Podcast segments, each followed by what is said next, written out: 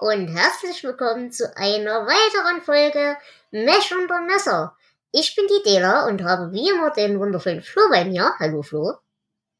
Hallo Dela. Und wir wollen heute über die achte Folge der dritten Staffel von Mesh sprechen. Äh, Originaltitel Life with Father. Das ist unerlaubte Chirurgie. Ein toller deutscher Titel wieder.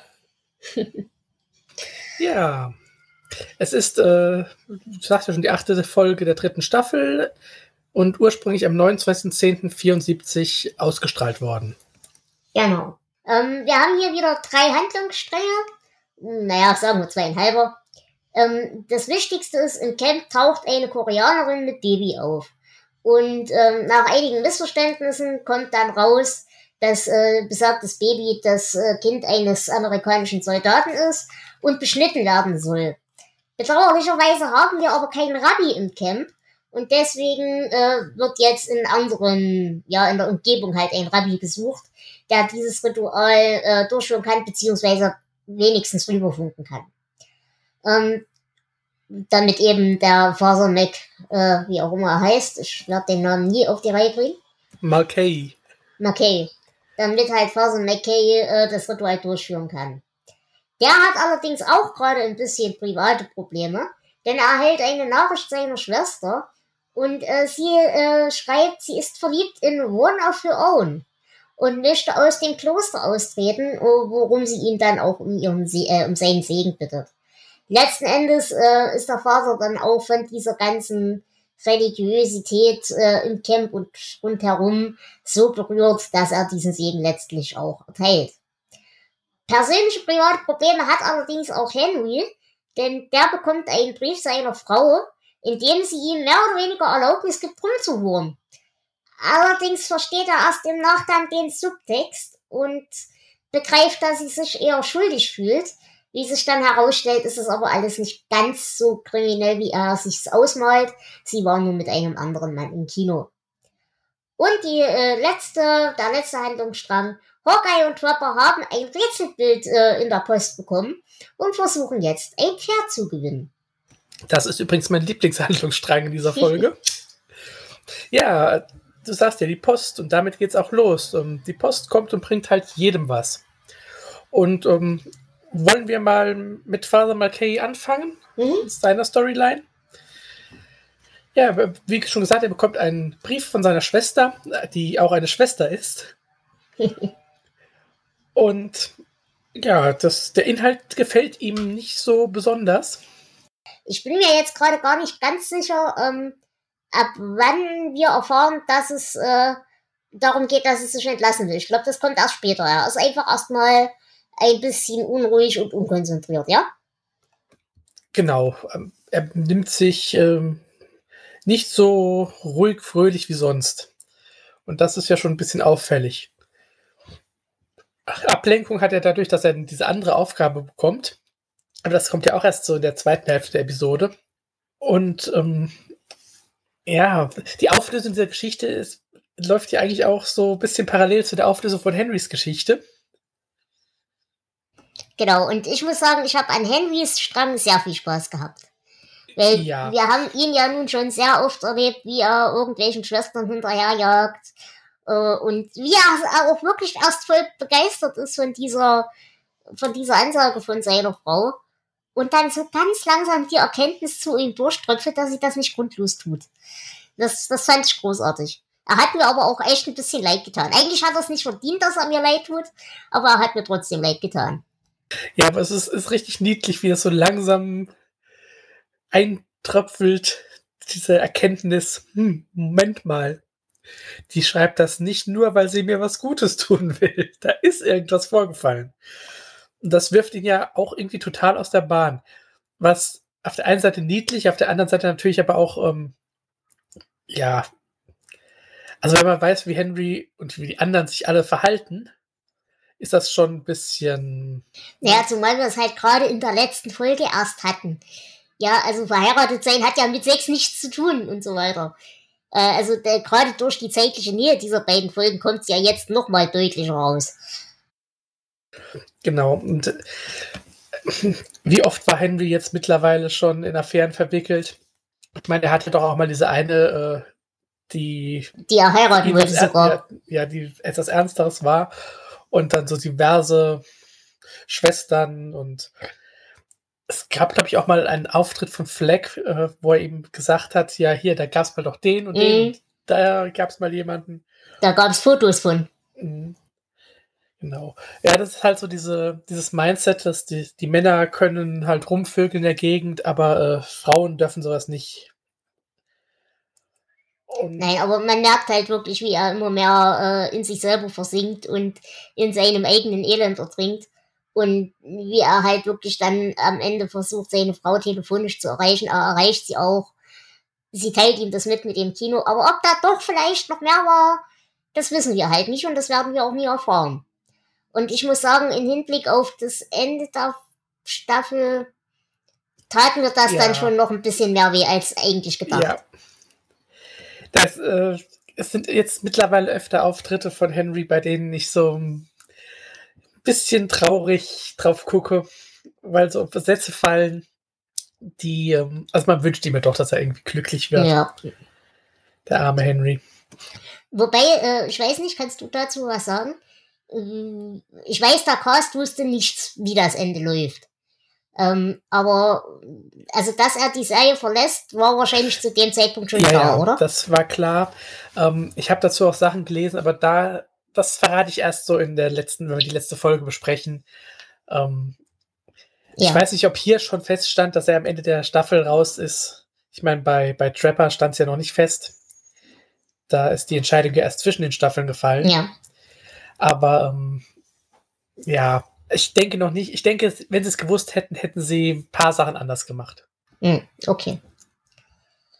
Ja, naja, wie gesagt, wir finden äh, eben diese, diese lustige Koreanerin im Camp, die mit Händen und Füßen äh, versucht, äh, den Jungs klarzumachen, dass sie bitte eine Beschneidung für ihr Kind möchte. Aber was ich ganz nett finde, und hier ist wieder ein Fun Fact, äh, als äh, Hawkeye und Robin versuchen, die, die Kommentare der Mutter so zu entschlüsseln, kommen die beiden auf äh, Captain Forrest. Und den kennen wir zum Beispiel aus dem Mesh-Film. Stimmt, und er wird beschrieben als Gehirnchirurg, der oft umgefallen ist. Aber äh, es stellt sich dann raus, dass dieser Captain Forrest da, damit gar nichts zu tun hat und dass es eben darum geht, äh, dass der Vater ein Soldat ist. Wir wissen erstmal nicht wer. Wir wissen nur eine Dienstnummer, mehr erfahren wir nicht. Und ähm, ja, dass halt jetzt diese Beschneidung stattfinden soll. Und der Vater ist mit der ganzen Aufgabe grundsätzlich nicht, also er ist nicht abgeneigt der Aufgabe gegenüber, das finde ich ja auch schon mal ganz nett. Aber wir haben ja auch schon öfter mal gehabt, dass er zum Beispiel schwer verletzten Soldaten unterschiedlicher Religionen einen letzten Segen gegeben hat. Also er ist schon sehr, ja, ökonom, äh, ökumenisch ist das falsche Wort, wenn es komplett religionsübergreifend ist, ne? Er ist auf jeden Fall ziemlich offen in der Hinsicht. Genau. Aber er ist halt von der, von der Grundsituation überfordert, weil er sich eben einfach mit dem Ritus nicht auskennt. Und so versucht jetzt äh, Raider die ganze Zeit eben irgendwo einen Rabbi herzubringen und findet halt ums Verrecken keinen. Ja, ist auch wieder, also Raider ist natürlich immer äh, großartig, aber es ist auch wieder sehr lustig, äh, wenn er da am Funkgerät hängt. Man merkt halt, dass er echt gut organisieren kann. Und dass er vor allem auch überall und jeden irgendwo kennt. Das finde ja. ich eigentlich auch so beeindruckend daran. Ja, und tatsächlich äh, finden sie ja auch einen Rabbi. Ja, äh, ganz kurzer Funfact noch am Rande. Als äh, Raider versucht, eben diesen, diesen Rabbi ranzukriegen, äh, kriegt er den Tipp, ja, versucht die Navy und versucht die Marines.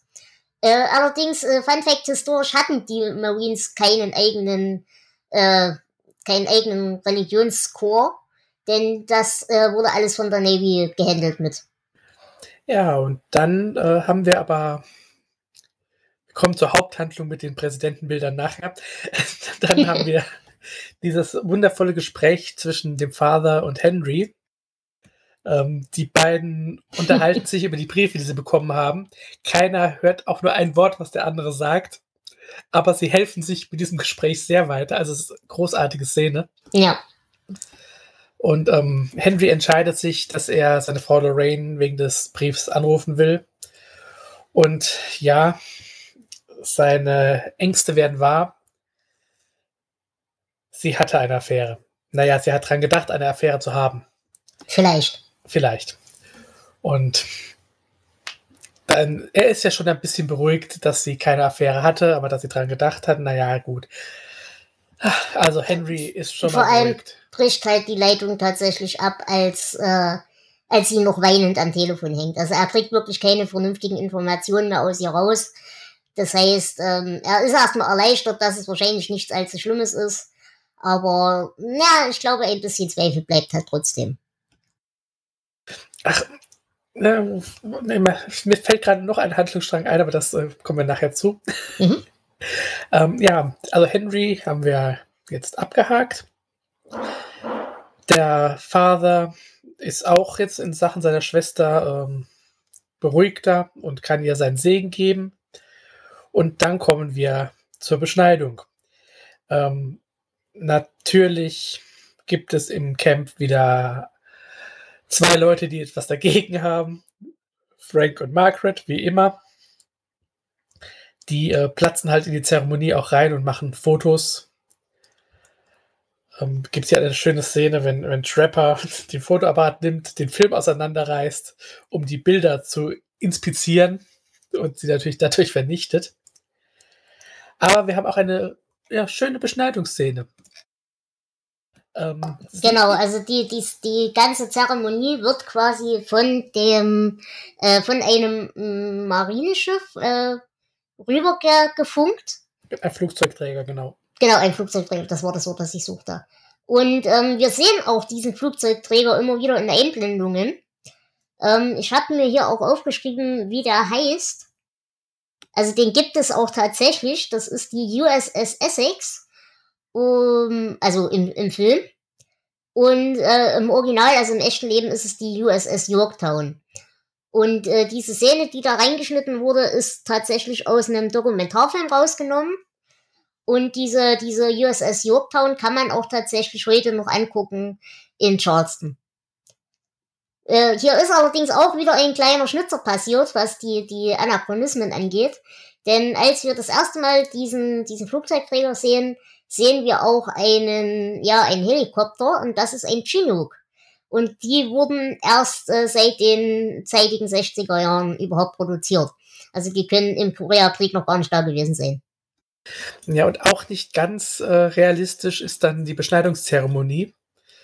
Ähm, also es beginnt mit, mit einem äh, hebräischen Gebet, das über Funk etwas komplizierter ist.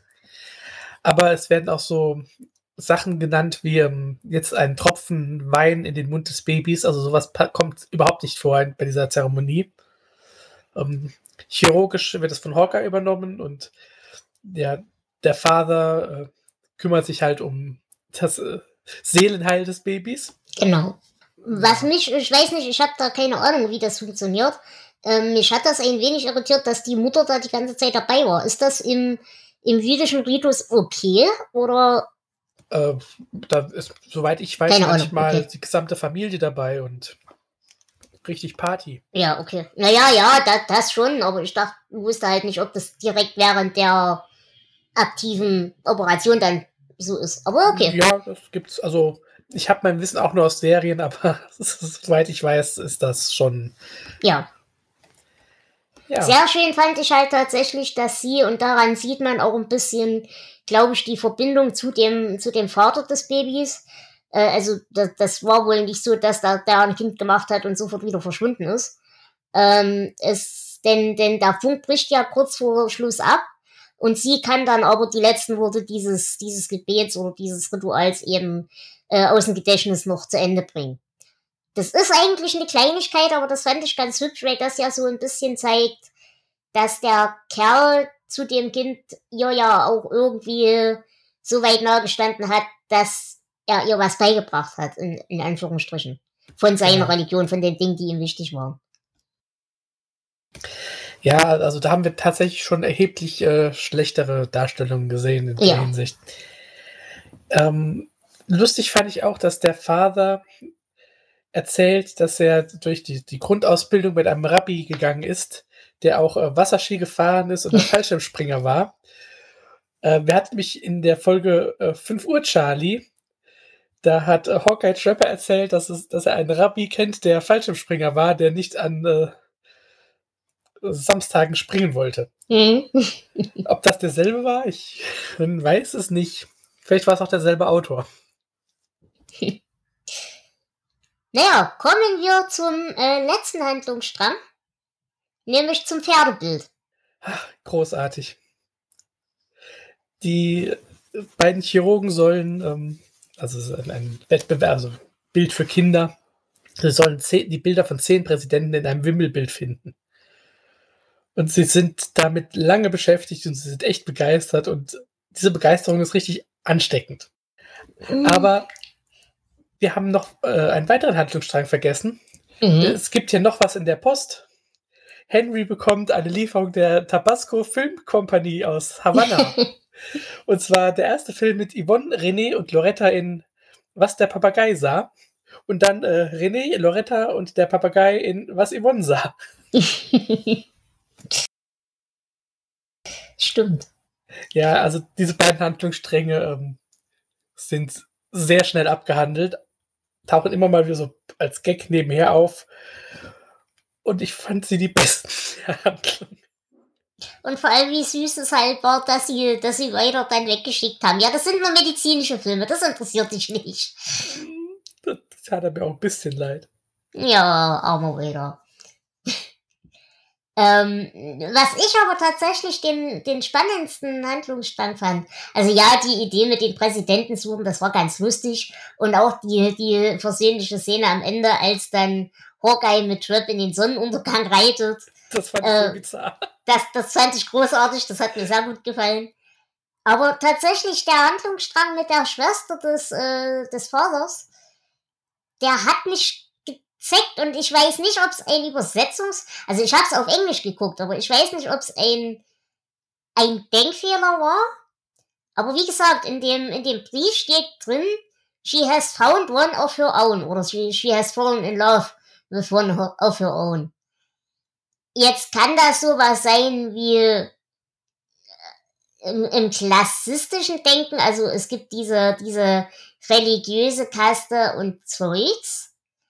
Und dann eben, äh, sie ist verliebt in einen Fellowman, also in einen ihrer, na, ihr wisst schon, also mhm. äh, in einen Mitmenschen einfach nur.